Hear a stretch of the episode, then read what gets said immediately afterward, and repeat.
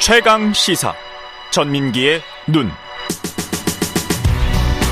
네, 한 주간 화제 이슈를 빅데이터로 알아보는 시간입니다. 전민기 한국 인사이트 연구소 팀장과 함께합니다. 안녕하십니까? 네, 반갑습니다. 전민기입니다. 예, 먼저 청와대 화보 논란. 네.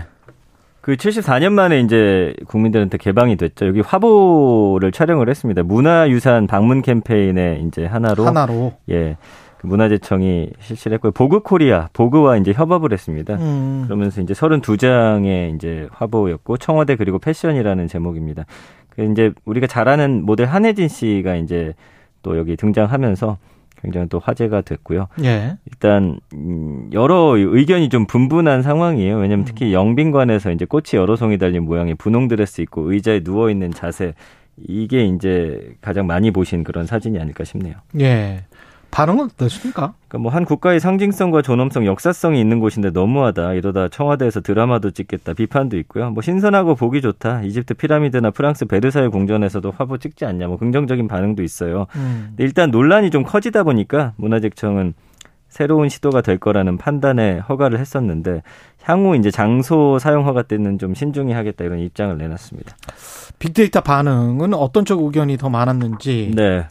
어, 저희 빅데이터 같은 경우는 블로그, 그 다음에, 어, 트위터, 인스타그램, 뉴스, 그리고 커뮤니티에서 생성된 문자를, 어, text mining 기법으로 이제 분석을 했고요. 청와대 관련해서는 뭐, 옷이라든지 한복, 촬영, 그 다음에 한혜진 씨 이름 있죠. 그 다음 Vogue라든지, 예, 뭐, 탁현민 전 청와대 의전 비서관 뭐 등등의 이름이 나오고 있습니다. 감성어가 중요한데 43대 57이에요. 부정이 좀 높아요. 별로다. 음, 문제가 발생했다. 아름답지 않다. 그 다음에, 어, 신중했어야 된다. 불쾌하다.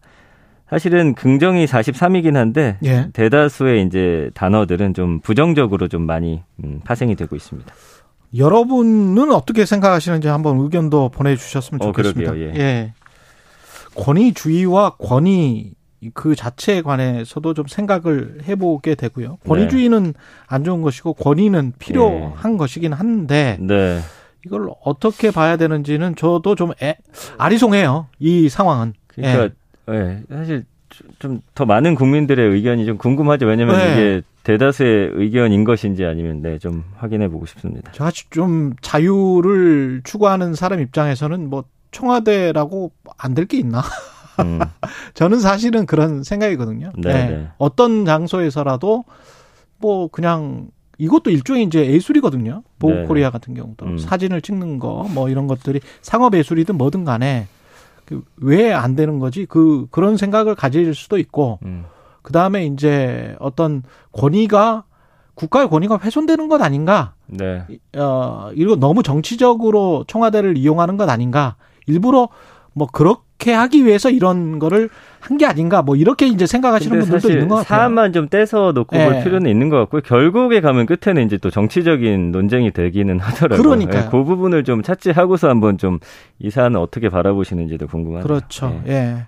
박봉희 님은 사진 보는 순간 헉 하긴 했습니다. 또 있고 0393 아, 님은 아, 경복궁에서도 드라마 찍는데요. 뭐, 뭐 음. 이렇게 말씀을 하셨습니다. 네. 그 다음에 이제 심심한 사과는 무슨 말이에요, 이건?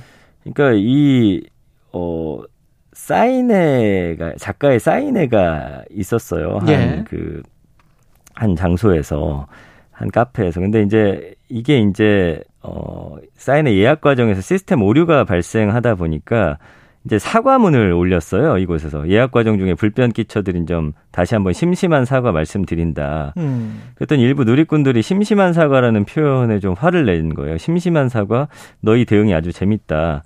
심심하다는 표현 때문에 더 화가 난다. 사과문에 심심하다는 표현을 넣다니.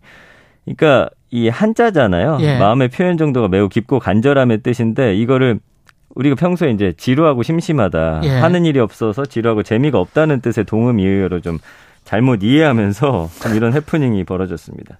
그 해프닝 이후에 이제 심심한 사과를 가지고 네. 이게 문맹률이 네. 우리가 한글을 다 깨우쳤다고 하는데 아닌 거 아니냐 뭐 이런 논란도 많이 있었던 것 같아요. 맞아요, 맞아요. 예. 그래가지고 이제 실질 문맹률이 이제 높다는 거를 좀 체감했다. 우리나라 기본 문맹률은 1%인데 OECD 조사한 걸 보니까 그 읽은 문장 뜻을 정확하게 파악하지 못하는 실제 문맹률은 한 75%가 된다. 75%? 이거는 좀 저도 이게 계속 인용이 되긴 하는데 좀 이해하기는 좀 힘들더라고요. 근데 옛날에 네. 한 20년 전에 타임즈에서 미국 사람들 실질 문맹률을 조사한 적이 있는데 네. 제 기억에 한 절반 정도 됐습니다. 어, 50%. 예, 예. 이 실질 문맹률이 여러 가지 법적 계약서까지 음. 다 포함하면 네. 그렇게 될 수도 있어요. 네. 예. 빅데이터 반응 그다음에 과거 과거에도 근데 이런 저 그 사흘 논란 있지 않았어요? 맞아요. 그 재작년 8월 17일 임시 공휴일 지정하는 과정에서 이제 있었죠. 임시 음. 공휴일 지정하는 안을 처리하면서 불거졌는데 광복절부터 사흘 연휴라는 헤드라인 걸었고 일부 네티즌이 3일을 뜻하는 순우리말인 사흘을 4일로 착각해서 이렇게 그래서 온라인 반응이 되게 뜨거웠죠. 어떻게 사흘의 뜻을 모르냐. 그리고 근데 10대, 20대가 이제 사흘을 검색어에 많이 썼다고 합니다. 그래서 어린 세대에 좀 어휘력 좀 부족한 것 같다. 좀 문제 제기가 그 당시에도 있었고요. 왜 이런 것 같습니까? 이게 이제 아무래도 짧게 네, 네그 한문 한자 수업이 많이 사라졌어요. 한자 수업 네, 때문에 그 가르치지 않고 또 모른다고 뭐라 하는 이거는 좀 교육의 문제가 아닌가. 뭐 저는 개인적으로 그렇게 생각합니다. 예. 알겠습니다. 지금까지 전민기 한국인사이트 연구소 팀장이었습니다. 고맙습니다. 감사합니다.